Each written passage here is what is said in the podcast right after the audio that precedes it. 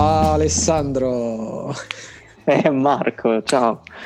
Ah, finalmente la prima puntata ufficiale di, di Spaghetti Code. Dopo tanta fatica Ah. ce l'abbiamo fatta.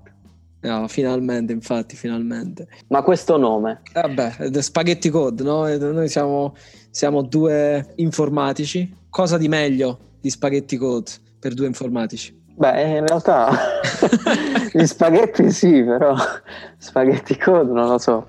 Io ricordo c'era il mio professore di, mi sa, di sistemi operativi, se non ricordo male. Parlava sempre del go to, dello statement go to, Ah, che si usava tanto al sì. tempo. Che andava E di dice- moda, andava.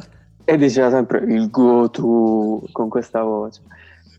e, e già allora però lui parlava del fatto che il go to, non mi ricordo chi scrisse una, una, mail, una mailing list dicendo che il go to era un anti-pattern che co- causava poi il cosiddetto spaghetti code che complicava la, re- la leggibilità del, del codice già se ne parlava quando andavamo all'università noi, quindi anni e anni e anni fa non si, non si trova ancora la eravamo piccoli. quando eravamo piccoli.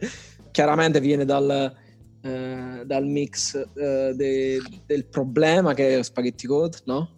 Che crea legacy e, e problemi poi di scalabilità e tutti i problemi che conosciamo, insomma, di mantenibilità, eccetera, eccetera. E il fatto che chiaramente, essendo noi due italiani all'estero, eh, che si nutrono prettamente di spaghetti, eh, e di codici. di codice, esatto, eh, è, è il nome perfetto secondo, secondo me.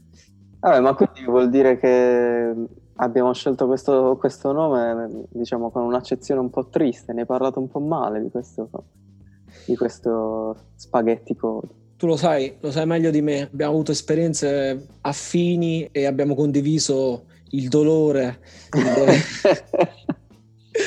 dover, eh, gestire codice che Codice che, ma- che marcisce. Esattamente, codice marcio fino a, fino a dentro, fino al midollo.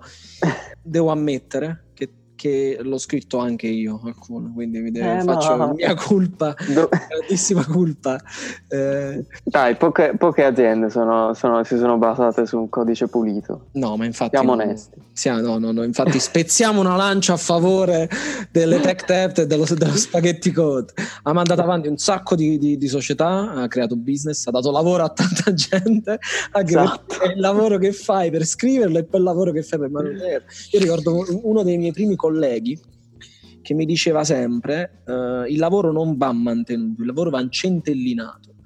Eh, lui intendeva praticamente tu non devi risolvere tutti i problemi, guarda la, la- la mentalità no? pazzesca, tu non devi risolvere tutti i problemi perché se tu risolvi tutti i problemi, poi che ci stai a fare tu qua?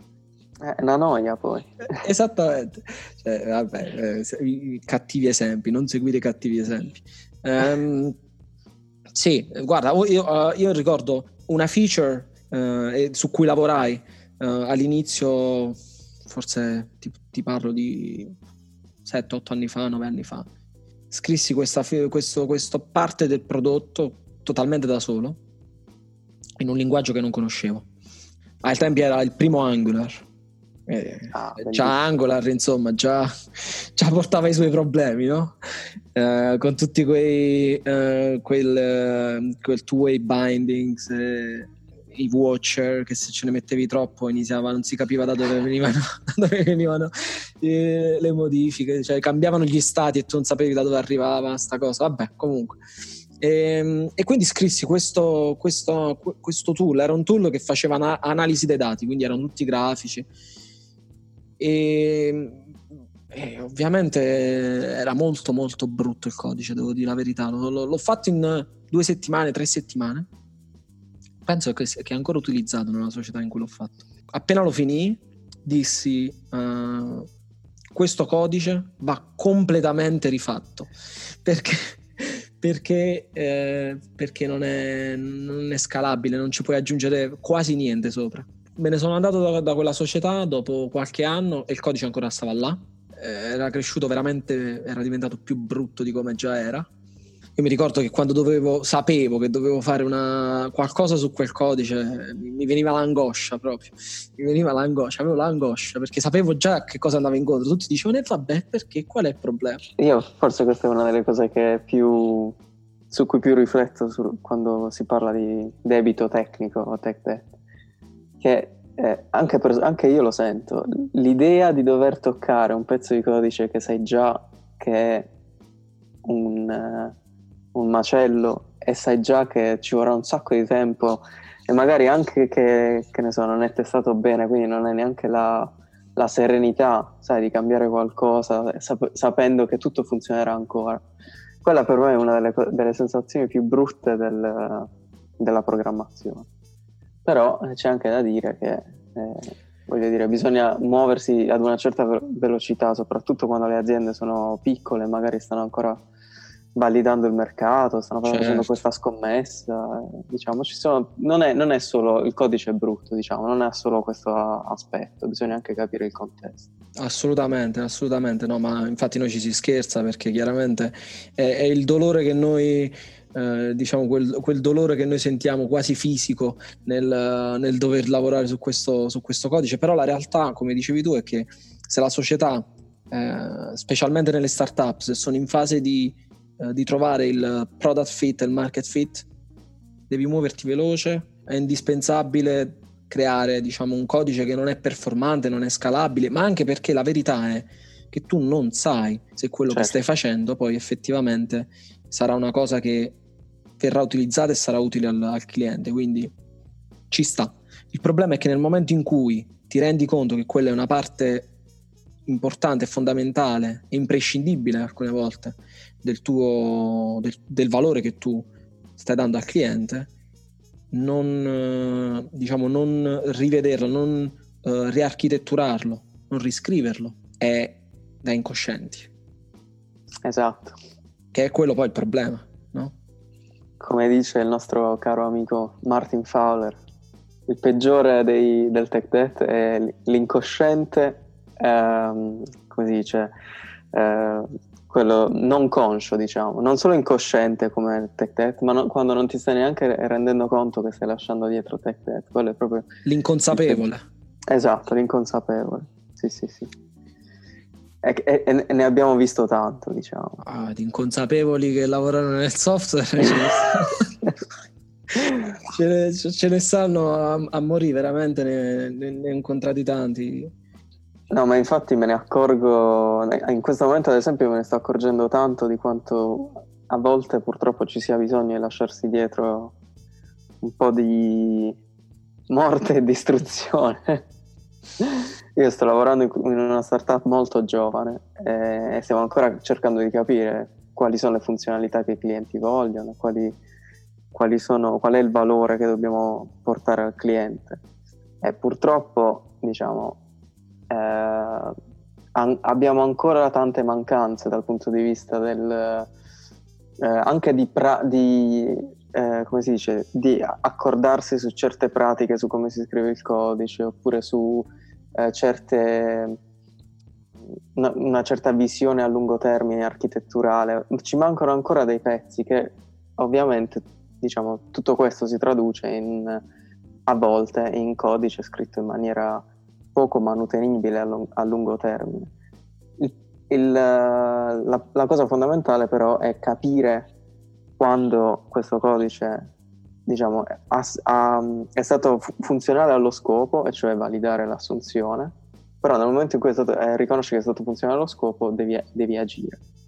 Nel senso, devi o rimuoverlo, o ristrutturarlo, o riscrivere tutto da zero. Noi, ad esempio, recentemente, essendo una startup, abbiamo bisogno di dimostrare le funzionalità velocemente. Certo. Recentemente ci siamo trovati a dover realizzare delle funzionalità, diciamo, eh, non totalmente complete sulla base di quello che già abbiamo per dimostrare dove il prodotto può andare e per eh, diciamo, eh, acquisire nuovi clienti.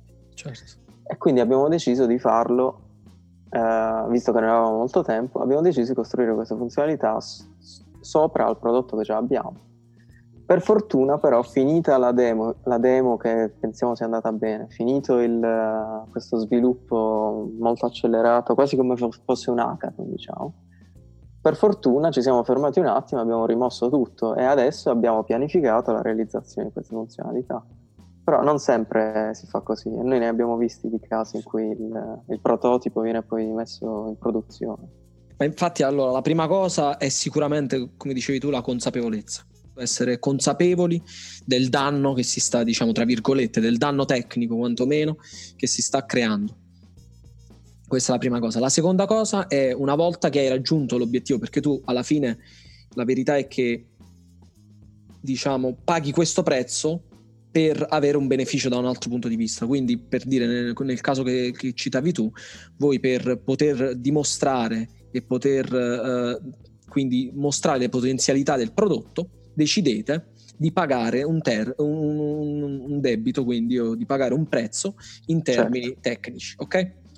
Una volta che il, l'obiettivo è raggiunto, quindi siete riusciti a dimostrare queste potenzialità o siete riusciti ad acquisire il cliente o quello che sia, insomma, qual, quel che sia il, il, l'obiettivo finale, è importante ripianare il debito che si ha, perché altrimenti succede che dopo ci sarà un'altra cosa da dimostrare, perché c'è sempre qualcosa da dimostrare nel mercato, no? Quindi esatto. ci sarà un'altra nuova cosa che devi dimostrare e tu aggiungerai sopra altro debito, perché se hai già un'applicazione che è piena di, di problemi o comunque che, che non ha fondamenta solide, è sempre più facile aggiungere altre pezze uno sopra l'altro che ricostruire le fondamenta da capo, no? Certo, e infatti ehm, è molto molto importante prima di intraprendere diciamo un, un'operazione di questo tipo in cui si è consapevoli che ci sarà del, del tech debt in, diciamo, aggiuntivo rispetto alla, al solito sviluppo, è importantissimo che sia chiaro a tutti che si sta facendo diciamo, un'eccezione che poi però richiederà del lavoro dedicato per, eh, per evitare di essere danneggiati a lungo termine. Perché io considero sempre tech debt come, ne so, un un tagliarsi un braccio per poter essere più veloci, no? per poter correre, così c'hai meno peso, però non, non, puoi andare troppo a lungo termine, diciamo. No, anche perché muori dissanguato, muori a un certo punto. e quindi diciamo, è l'importante è, è essere tutti sulla stessa pagina, che poi purtroppo, come abbiamo visto, in molti casi non accade, nel senso il prodotto ad esempio, prodotto pensa che ok, questo gruppo di ingegneri può sviluppare più velocemente di prima, allora continuiamo a fare così, continuiamo a certo. rilassare. Quindi diciamo, sempre, bisogna sempre essere diciamo, guidati da uh, una serie di persone che uh, si assicurino che queste, questi compromessi vengano chiariti e vengano esatto, uh, assorbiti. Esatto. esatto. perché poi là, a quel punto è dove intervengono diciamo, la parte...